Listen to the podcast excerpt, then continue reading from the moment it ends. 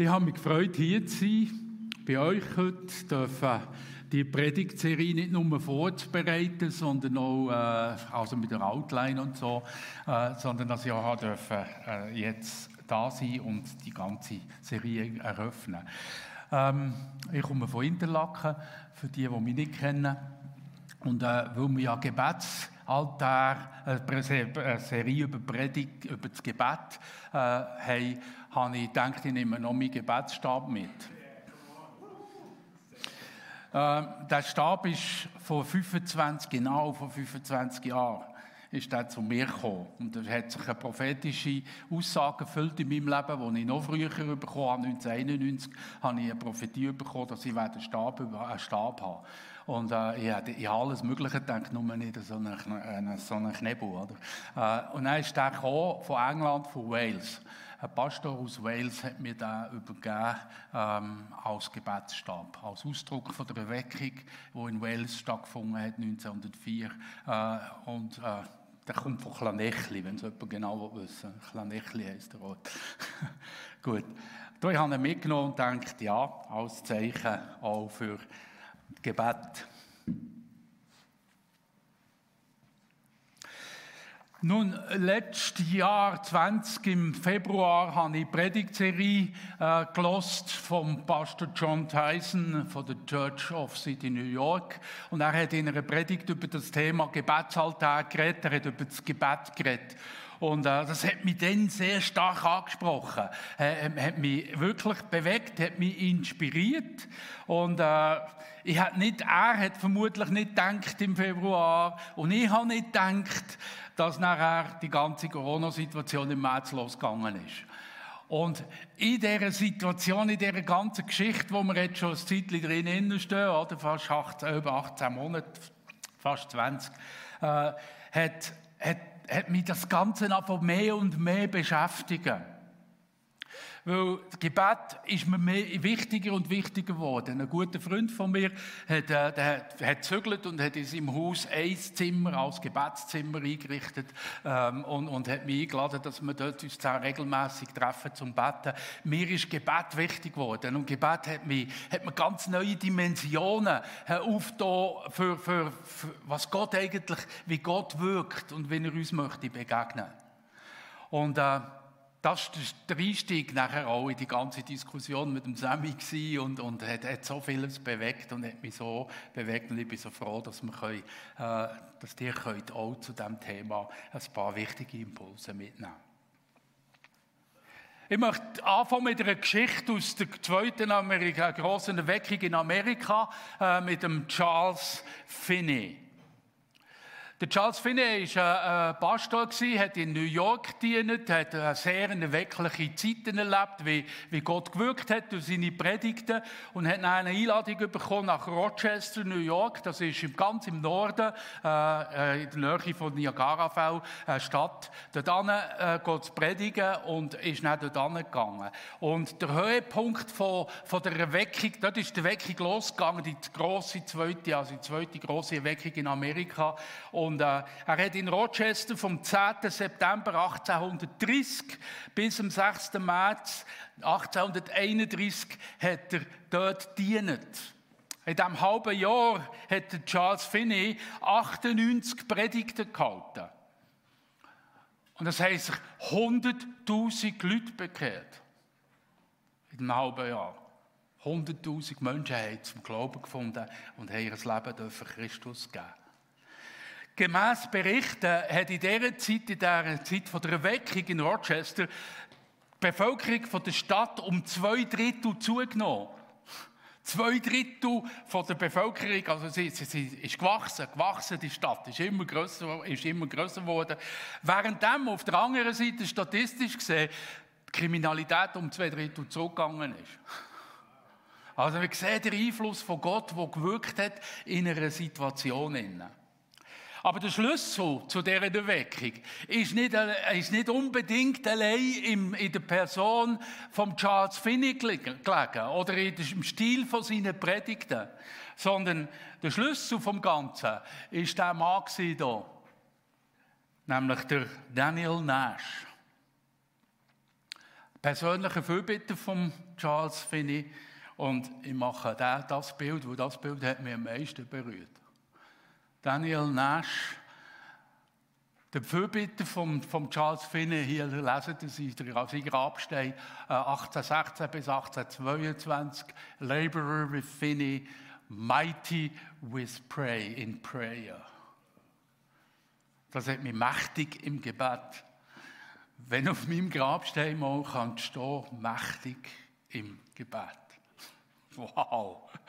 Die Aussage, die hat mich wirklich getroffen. Ich sehe sein Leben von 1775 bis 1831 hat er gelebt. Es hat noch einen zweiten Mann gegeben mit dem, mit dem Daniel Nash. Über ihn weiß man eben nicht viel, oder? Über Charles Finney weiß man viel und der ist berühmt und, und, und. Aber der Daniel Nash, der wird nicht so erwähnt. Den entdeckt man erst jetzt wieder so ein bisschen neu. Der zweite Mann, der mit ihm zusammen ist, ist der Abel, Abel Clary. Sie haben einen Gebetsaltar aufgerichtet. Sie waren Fürbitter und sie haben gebetet und sie hingen dran gestanden an allen Orten, wo der Charles Finney ist predigen Sie sind vorausgegangen, wenn der Charles, wenn der Charles Finney gesagt hat, in dem, äh, nächsten Sonntag predigen in diesem Dorf, hat er, sie sind dort angezogen, ein paar Tage voran, meistens zwei, drei Tage voran, haben irgendeinen Raum gemietet, zum Teil Kohlenkauer, oder? Im Kohlenkauer unten haben sie sich nicht getroffen, im Winter, kalt, gefroren, aber haben dort hier in dieser Zeit haben sie betet und haben den Gottesdienst von Charles Finney vorbereitet. Von Daniel Nash wird auch gesagt, äh, dass der, der, der, der, Charles Finney hat etwas da gesagt, das möchte ich noch vorlesen. Charles Finney erkannte so sehr die Notwendigkeit des Wirkens Gottes in all seinen Diensten, dass er den gottesfürchtigen Daniel Nash im Voraus losschickte, um die Kraft Gottes in die Versammlungen zu beten, die er abhalten wollten. Er hat aber nicht nur dort gebetet und vorbereitet, sondern er hat auch während der Veranstaltung gebetet. Und zwar ist er meistens, der, Daniel Nash ist selten im Gottesdienst von Charles Finney dabei gewesen. Gar nie mitgemacht, sondern ist irgendwo, eben in dem Raum, wo sie gemietet haben, oder irgendwo in einem Raum, ist er zusammen mit ein paar anderen Fürbittern am Betten gewesen. Meistens kam Nash nicht zu den Versammlungen und während Finney predigte, betete Nash um die Ausgießung des Geistes auf ihn. Finney erklärte, ich habe die ganze Zeit gepredigt und Bruder Nash hat sich fast ununterbrochen dem Gebet hingegeben. Der Mann hat etwas entdeckt von der Kraft, von der, von der Herrlichkeit und von der Stärke vom Gebet. Und wir, wenn der Predigten lesen vom Fini, seid ihr nicht groß beeindruckt. Es ist auch nicht unbedingt jetzt der Stil von der Predigt oder der Art, wie er, wir weiß es nicht, ich bin nicht dabei gewesen, es gibt kein Video, äh, zu schauen, wie ist er rhetorisch gewesen, wie hat er das gemacht. Aber eigentlich ist mir nicht so beeindruckt. Ich habe gelesen in einem, in, einem, in einem Bericht, dass es viel mehr ist so gewesen, wenn der Finny predigt hat, hat er eigentlich nichts anderes gemacht, als er ist auch eine Zahl bekommen, wo durch das Gebet vorbereitet war, und er hat nichts anderes gemacht, als Wort von der Erkenntnis ins Publikum hineingegeben geredet. Wort von der Weisheit. Er hat angefangen, prophetisch zu dienen. Und es ist passiert, dass Leute überführt wurden. Während dem äh, ein Wort von der Erkenntnis kam, sind Leute völlig überführt worden. Und haben angefangen zu schreien und rennen und, und sie völlig raus. Also es ist gar nicht mal so sehr predigt gewesen, sondern es ist wirklich Gegenwart von Gott, wo da war wo vorbereitet worden durch das Gebet von, von diesen Fürbittern, die da mit waren.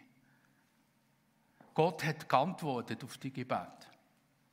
Bei aller Anerkennung für eine waren es eben die Better, die Männer und Frauen, die im Gebet sich hingegeben haben. Vom Daniel Nash wird gesagt, er hat eine spezielle Art vom Gebet gehabt. Er war so ergriffen von der Not der Menschen, von der Not der Verlorenheit von Menschen, dass er kein Wort hatte zum Beten. Er, nicht, er ist innerlich so aufgewühlt, so, so hingegeben im Gebet, dass er gar kein Wort hat, hat, hat gefunden, um zu beten. Und gesagt, oh, er hat nicht gesagt, oh Herr, du da und da und da und da, sondern er hat,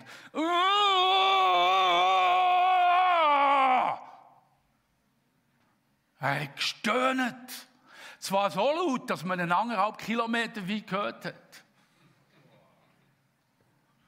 Er ist einer der Helden. Einer von meinen Helden geworden.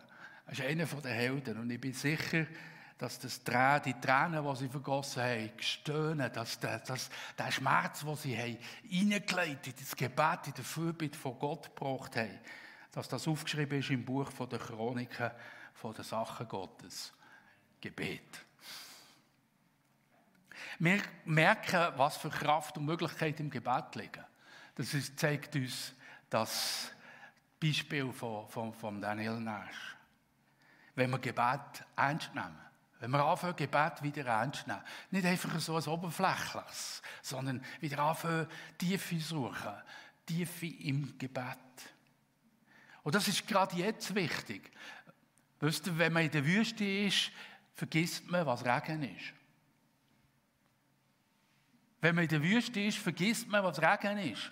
Und es ist so wichtig, dass wir uns immer wieder daran erinnern, dass es Regen gibt.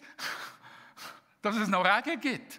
Und das Regen, wenn es regnen, dass dann wirklich alles sich ändert. Dass Situationen ganz anders werden. Und es ist so wichtig, dass wir uns wieder, wieder entdecken, dass Gebet wie Regen ist oder das Gebet die Möglichkeit ist, dass der Regen wieder darf kommen. Denn der Gott von der Bibel ist immer noch der gleiche Gott.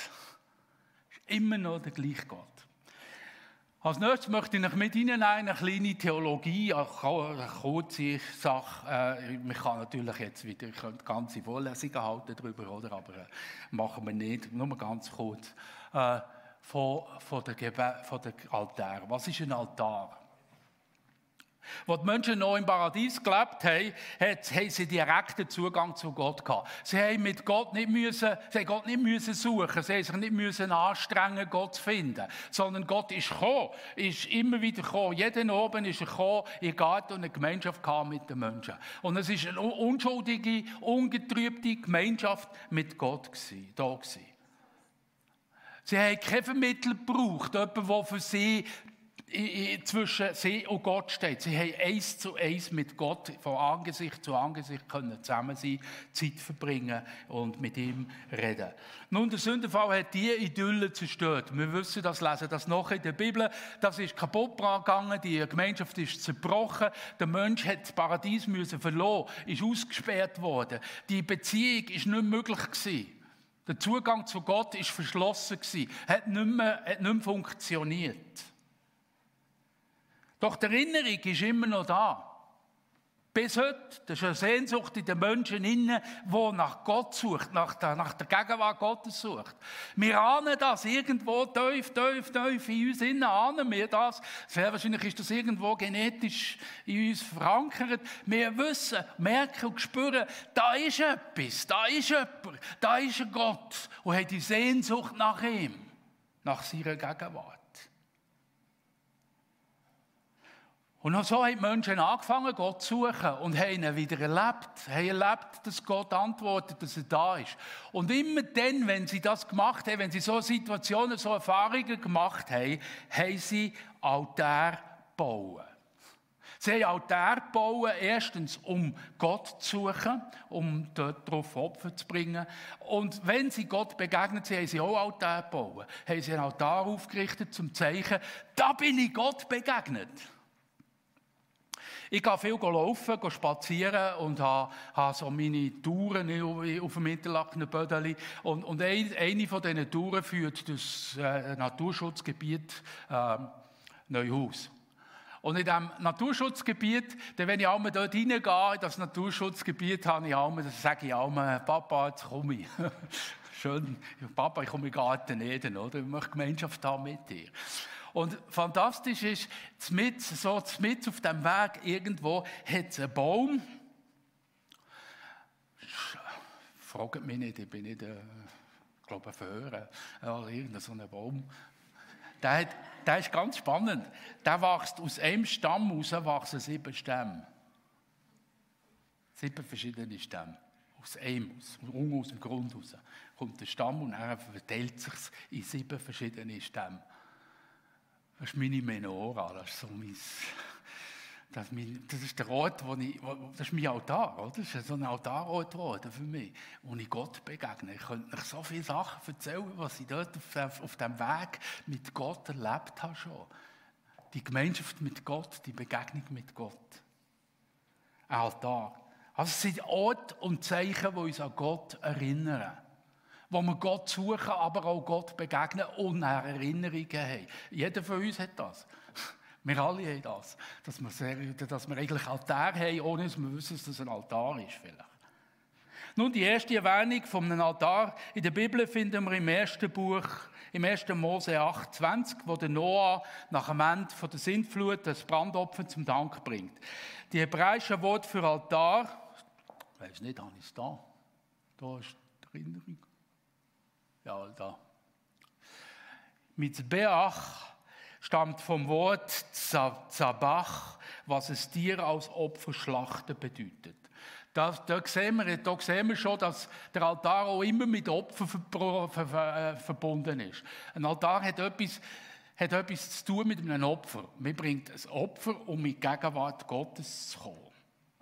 Die Absicht von einem Opfer im Alten Testament heisst eigentlich nichts anderes, als da ist eine höhergestellte Persönlichkeit. Und ich möchte mit dieser höhergestellten Persönlichkeit eine Begegnung haben, mit dieser Person können, können reden, in die Gegenwart kommen von dieser Person. Was mache ich also? Das ist bis heute üblich. Man bringt etwas mit. Man bringt ein Geschenk, um Gunst zu gewinnen von einer höher gestellten Person. Und möglichst ein, ein wertvolles Geschenk. Und so ein, für, für in einer Kultur ist, sind Tiere wichtig, oder? Äh, das schönste, beste Tier opfern für einen, für einen Gott ist ein Zeichen, ein Ausdruck. Es ist mir wichtig. Es, ist, es darf mir etwas kosten. Es ist ein Opfer.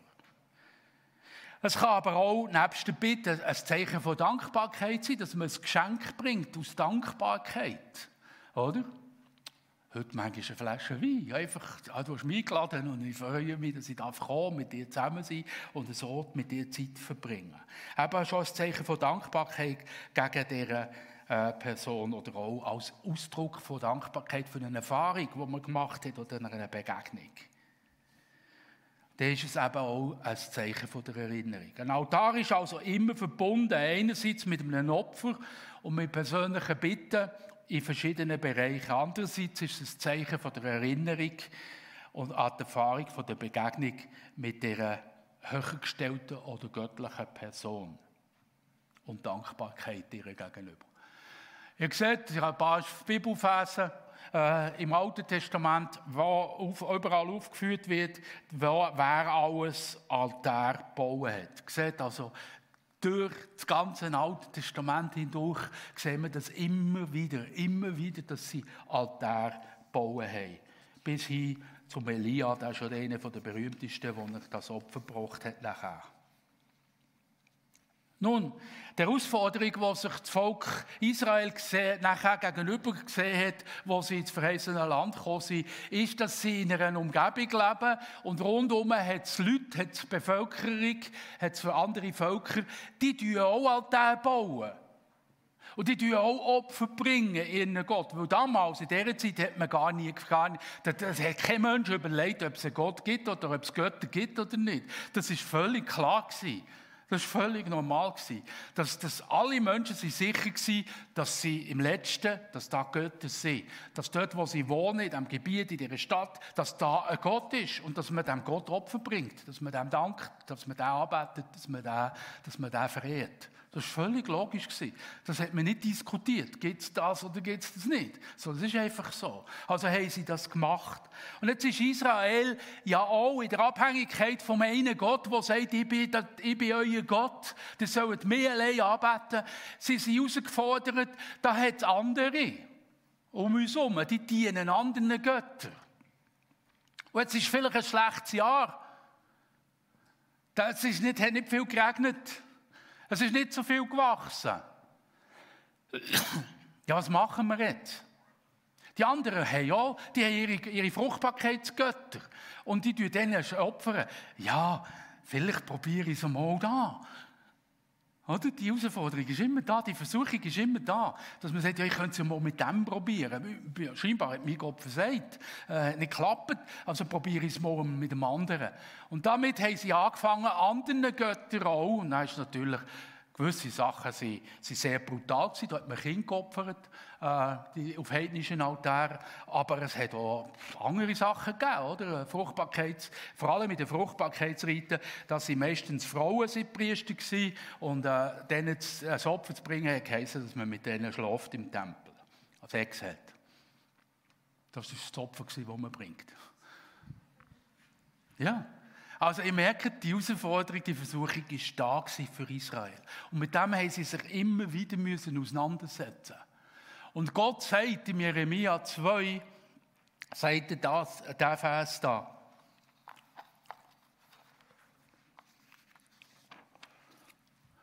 hat ein Volk je seine Götter ausgetauscht und diese Götter sind nicht einmal Götter, aber mein Volk hat seinen herrlichen Gott gegen Götzen eingetauscht, die gar nicht in der Lage sind zu helfen. Der Herr spricht, ihr Himmel, entsetzt euch über solch ein Verhalten, zittert und steht starr vor Staunen. In zweifacher Hinsicht hat mein Volk gegen mich Unrecht gehandelt. Mich, die Quelle des lebendigen Wassers, verlassen sie und graben sich stattdessen undichte Brunnen, die das Wasser nicht halten können. Also Gott klagt sie an und sagt, ihr habt immer wieder habt ihr mir verloren, habt mir nicht vertraut, dass ich äh, für euch sorge, dass ich euer Gott bin und habt äh, sich anderen Göttern zugewendet. Ein Altar hat mit unserer inneren Entscheidung zu tun. Menschenkind, diese Männer haben ihr Herz an die Götzen gehängt. Sie freuen sich an Dingen, die sie zur Sünde verführen. Ezekiel 14, Vers 2 und 3. Wir merken, dass letztendlich der Altar, der Götzendienst, also der Dienst am Altar, unsere, unsere Anbetung, wo wir einem Gott oder einem Götz oder einer Sache oder einem anderen Menschen, das spielt gar keine Rolle, entgegenbringen, dass die letztendlich unser Herz berührt, unser Herz gefangen nimmt. Im Letzten hat es mit unserem Herz zu tun. Wir hängen unser Herz dran. Die, die Versuchung haben wir in unserem Leben. An was hängt mein Herz? Dort, wo dein Herz dran hängt, das, was dein Herz erfüllt, was, was von deinem Herz, deinem Innersten innen, dich hauptsächlich motiviert, beschäftigt, wo du dich darauf verlässt, wo du, was du erhoffst, dass das, dass das kommt, das ist sehr wahrscheinlich dein Gott. Das ist sehr wahrscheinlich dein Gott. Das muss ich mir auch immer wieder sagen. Sagen, woran hängt mein Herz? Und merken, wie, wie, wie schnell dass mein Herz tendiert, in eine andere Richtung zu gehen als Gott. Darum bin ich beeindruckt von so Menschen wie Daniel Nash, wo, wo ganz klar sich ihr Herz auf Gott gesetzt hat. Und das für ihn nicht bedeutet hat, Friede, Freude, Eierkuchen, Erfolg und Karrieren und schönes Leben und bla bla bla, sondern das pure Gegenteil, oder? Umreisen bei, bei Nacht und Nebel und, und plagt sein, eigentlich fast gewählt sein von dieser Not der Mitmenschen, die er ins Gebet treibt. Aber er hat sein Herz auf Gott ausgerichtet. Das Verlangen von unserem Herzen führt, bringt uns auch dazu, dass wir bereit sind, Opfer zu bringen. Es ist schon faszinierend zu sehen, wenn zwei Menschen sich verlieben, oder? Wie, wie opferbereit die plötzlich werden. schon unheimlich, wie opferbereit die werden. Zeit opfern, Geld opfern, alles, alles, wo man damit mit ihm zusammen sein kann. Mit ihr kann zusammen sein. Das zeigt uns, wenn, wenn unser Herz auch etwas erfüllt ist, was wir bereit sind zu machen. Und das ist im biblischen Sinn Anbetung. Anbetung hat damit zu tun mit unserem Herz. Das, was wir von Herzen, was unser Herz erfüllt, das beten wir an. Und jeder Mensch betet in seinem Leben etwas an. Jeder. Kommt nicht darum herum, wir sind für das geschaffen. Das ist unsere, unsere Natur. Das hat Gott in uns hineingelegt. Wir haben keine andere Wahl. Das Einzige, was wir können, ist, wir können wählen, was wir anbeten wollen. Und damit kommen wir zum ersten Altar, unser Herz. Jesus Christus hat den alttestamentlichen Opferdienst äh, grundlegend verändert. Also im Alten Testament haben sie eben Tiere geopfert, haben sie so Altar gebaut und haben auch die Tiere geopfert, Gott geopfert. Und das ist manchmal eine riesige Sache, oder? wenn die Tausende von Tieren geopfert haben im Tempel, könnt ihr euch vorstellen, was für eine Sache das, das ist, oder? Das ist eine riesige Sache, oder? Tausende von Tieren am Tag. Das ist Blut und Zeug und Sachen, ja, unheimlich. Können wir uns gar nicht vorstellen. Manchmal denken wir, man muss willen, oder? Aber das hat eben mit, mit all diesen Sachen zu tun, die ich vorhin über den Altar gesagt habe. Und jetzt ist Jesus gekommen. Im Hebräerbrief steht, ist es das, ja. 10. Er hat mit seinem Tod am Kreuz diesen Willen Gottes erfüllt und deshalb gehören wir durch sein Opfer ein für alle Mal zu Gott. Also Jesus hat sich selber hingegeben und ist gestorben am Kreuz als ein Opfer. Als das eine ultimate, letztendlich einmalige Opfer. Für immer und ewig hat Christus mit dem einen Opfer alle Menschen, die zu Gott gehören sollen, in eine vollkommene Gemeinschaft mit ihm gebracht. Also Gemeinschaft, die zerbrochen ist im, im Garten, im Paradies. Durch Sünde hat Jesus jetzt aufgehoben durch sein Opfer. Jetzt wird Gemeinschaft wieder möglich. Vorne unmöglich, Sünde, darum auch Tieropfer, der Versuch immer wieder, jetzt Jesus. Das bezeugt uns auch der Heilige Geist, denn in der Schrift heißt es zunächst, der neue Bund, den ich dann mit meinem Volk Israel schließen werde, wird ganz anders aussehen, spricht der Herr. Ich schreibe mein Gesetz in ihr Herz, es soll ihr ganzes Denken und Handeln bestimmen. Jetzt merken wir, jetzt geht der Altar von, der, von einem Ritual, von einem äußeren Ritual mit einem Altar und einem Tieropfer, geht jetzt rein in unser. Gott will unser Herz. Gott will dein Herz. Er ist nicht interessiert an deiner Zeit. Er ist nicht interessiert an deinem Geld. Er ist nicht interessiert an dem, was du machst. An dem allem ist er auch interessiert. Aber hauptsächlich und zuerst vor allem hat er eine Sehnsucht nach deinem Herz. Er möchte dein Herz haben. Dass sein Herz auf ihn ausgerichtet ist. Dass er es dir kann sein Gesetz, das, was er sagen will, das, was, was seine Stimme kannst hören dass du kannst mit ihm verbunden sein dass du mit ihm kannst freuen dass du mit ihm kannst lachen und manchmal musst du auch mit ihm kehren und vielleicht möglichst nicht zwischen noch mal an. Ist alles möglich. Ist alles möglich, aber er will dein Herz. Er ist an deinem Herz interessiert. Und dann heißt es, ich vergebe ihnen ihre Schuld und denke nicht mehr an ihre Sünden. Sind aber die Sünden vergeben, dann ist kein Opfer mehr notwendig. Wow! Sind die Sünden vergeben, ist kein Opfer mehr notwendig. Du musst keine Rosenkränze mehr beten, du musst nicht auf dich neu umrutschen, du musst nicht hundertmal am Sonntag den Gottesdienst besuchen wegen, wegen deiner Sünde wenn es vergeben ist und in Christus ist es vergeben, dann braucht es kein Opfer mehr. Ja, könnte man meinen. Aber die Bibel zeigt uns etwas anderes. Also nicht mit der Rosenkränze und so. Die Freiheit, die man in Christus erhalten hat, heisst nicht, dass wir keine Altäre und keine Opfer mehr haben.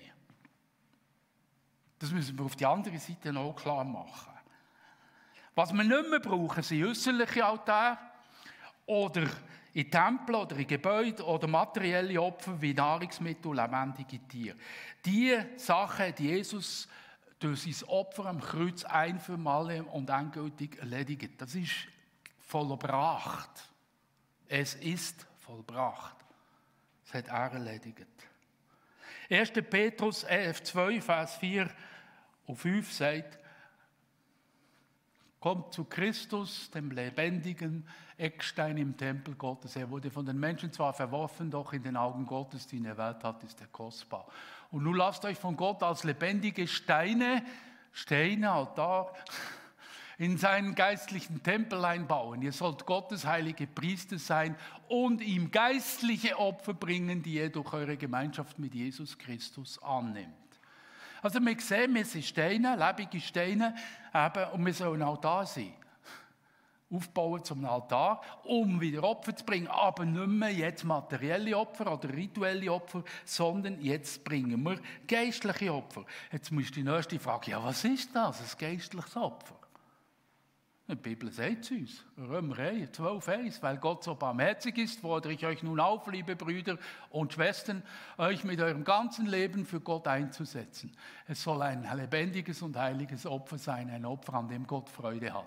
Das ist ein Gottesdienst, wie er sein soll. In Interlaken haben wir äh, im alten Gebäude, wo wir waren, im Arenpark, haben wir unten am Eingangstüren, haben wir auf der Innenseite äh, von der Türen, haben wir ein Schild angemacht über Jahre. Achtung, ab jetzt fängt die Gottesdienst an. Ab hier beginnt dein Gottesdienst. Also nicht drinnen, im Hineinkommen ins Gebäude, um in den Gottesdienst hineinkommen, ist der Gottesdienst, sondern wenn du rausgehst, in deinen Alltag, in dein Leben, da, gib Gott dein ganzes Leben. Stell dir Gott ganz zur Verfügung. Das ist Gottesdienst. Der findet statt, wenn du draußen bist. In deinem Leben, daheim, in der Familie, am Arbeitsplatz, in der Schule, unterwegs. Das ist der Gottesdienst nach Römer. Also wir haben ein Opfer zu bringen, nämlich unser Leben Gott zu geben. Und er zeigt uns die Bibel noch mehr. Im Hebräer 13 steht, wir wollen nicht aufhören, Gott im Namen von Jesus zu loben und ihm zu danken. Halleluja, Worship heute Morgen ist, ist Opfer. Das war Opfer für Gott, ein geistliches Opfer, das ihm gefällt. Das sind unsere Opfer, mit denen wir uns zu Gott bekennen. Und vergesst nicht, Gutes zu tun und mit anderen zu teilen. An solchen Opfern hat Gott Freude. Ich merke, das ist, es gibt, gibt, immer noch Sachen, die wo, wo, wo wir bringen können, Gott, wo Gott Freude machen.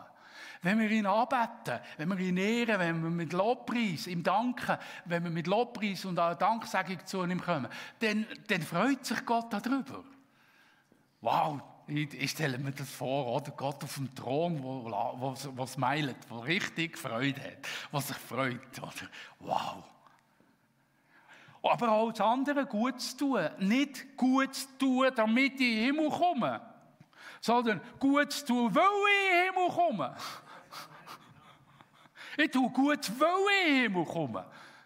Weil ich aus dem Überfluss von Gott darf nehmen und darf weitergeben. Das, was Gott mir geschenkt hat, darf ich teilen mit anderen. Das ist die Idee. Nicht, ich muss mir da etwas damit verdienen. Sondern das ist ein Opfer, das ich Gott darf bringen. Und dann zeigt Jeremia sehr klar, wenn ihr mich sucht, werdet ihr mich finden. Ja, wenn ihr ernsthaft mit ganzem Herzen nach mir verlangt, werde ich mich von euch finden lassen, spricht der Herr.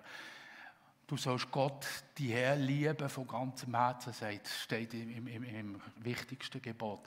Gott möchte, dass wir ihn ganz suchen, ganz. Das Wichtige heißt dort, das Wichtige heißt ganz, ganz. Und ganz heißt alles. Es schließt alles ein. Nicht der religiöse Ecke von meinem Herz bekommst.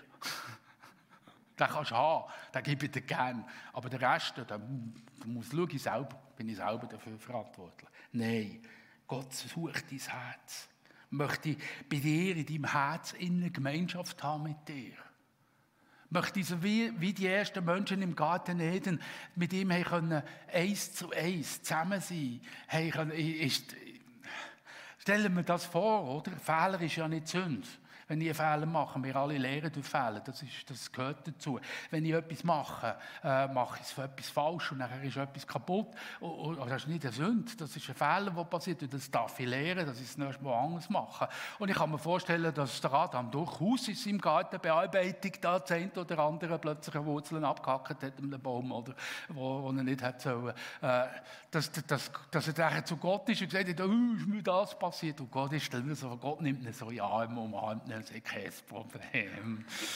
Kein Problem, musst keine Angst haben. Die, die Nähe, die Intimität, die Gemeinschaft, die Gegenwart Gottes dürfen zu erleben. Das ist unsere Bestimmung. Das ist, das, der, der Altar, an diesem Altar dürfen wir da, in diesem Altar dürfen wir das immer wieder erleben. Immer wieder uns ausstrecken, danach suchen, verlangen.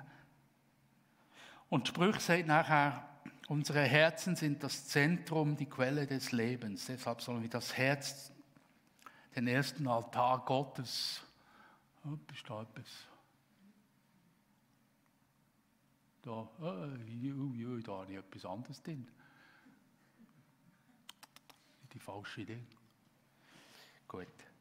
Sprüche. Unsere Herzen sind das Zentrum, die Quelle des Lebens. Deshalb sollen wir das Herz, den ersten Altar Gottes in unserem Leben behüten, versorgen, nähren und pflegen. Ezekiel 36, Vers 26 heißt, ich will euch ein neues Herz und einen neuen Geist geben. Ja, ich nehme das versteinerte Herz aus eurer Brust und gebe euch ein lebendiges Herz. Liebe Freunde, liebe Gemeinde, liebe Geschwister, lasst uns doch Gott unser Herz geben. Das kann ganz neu sein, das erste Mal. Das ist vielleicht für dich ganz neu, dass du das erste Mal merkst, oh, Gott will mich ganz. Er will nicht nur meinen Sonntagsmorgen Gottesdienst besuchen, sondern er möchte mein Leben, er möchte mein Herz. Hab den Mut, ihm das zu geben. Möchte ich einfach herausfordern und einladen. Gib ihm dein Herz. Sag ihm, hier ist mein Herz. Es kann sein, dass du Christ bist und merkst, hast, mein Herz beschäftigt sich mit ist, ist zerrissen in verschiedenste Interessen und in Möglichkeiten und ist eigentlich gar nicht so richtig dabei. Dann möchte ich dich einladen, gib doch Gott dein Herz ganz. Gib ihm das Ganz. Und, und schau, was nicht passiert. Sag einfach, entscheide dich und sag, ich gebe Gott, ich gebe dir mein Herz. Gib das Ganz. Hier ist es. Oder? Hallo Kuna Lauener, ich gebe dir mein Herz. Das ist ein Gutes. Gib es dir. Und dann schau, was passiert. Lass darauf abkommen. Du musst nicht jetzt schon wissen, das darf ich nicht mehr, das, so viele Leute wollen da, oh, ist das und das. Beleg gar nicht, sondern gib ihm mal dein Herz. Und schau, was passiert. Du wirst überrascht sein. Garantiert ist, du wirst überrascht sein. Bringen wir ihm doch unser Härte, verstockte, selbstgerechte, teilte, ungläubige, zweifelnden und sittenden Herz, damit er sich reinigen, heilen, mit Leben, Liebe, Leidenschaft erfüllen. Und dass er dann schlussendlich den Geist vom Gebet kann auf uns legen. Damit wir in der Wüste, in der Corona-Wüste, können glauben, rufen und glauben, dass Regen kommt dass Regen kommt. Oder in der Wüste von deinem Leben, wo auch immer. Das kannst du sagen, Herr, send die Regen, Herr, send die Regen.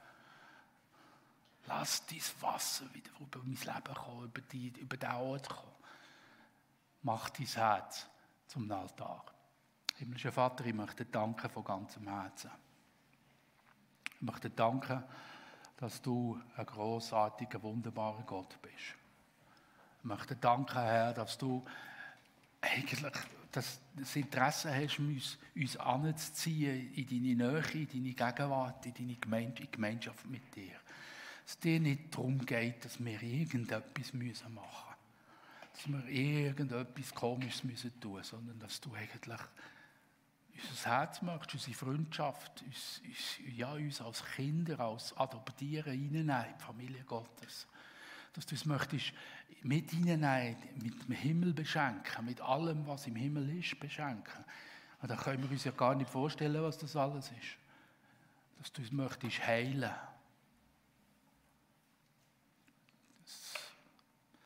Beschäftigt mich so, dass du Jesus hast dir Wunden zufügen, damit wir in diesen Wunden können geheilt werden Du bist ein verwundeter Heiler. Danke von ganzem Herzen. Komm du und red du, wirk du. Ich sage jedes Einzelne, der hier innen ist, dass du ihm wirkst, dass du mit deiner Stimme, mit deiner Liebe, mit deiner Gnade und mit deiner Konsequenz, mit deiner Unnachgiebigkeit, mit dir, wie du deine Liebe mitgehst, ihm begegnest und mit uns gehst. Danke dir dafür. Amen.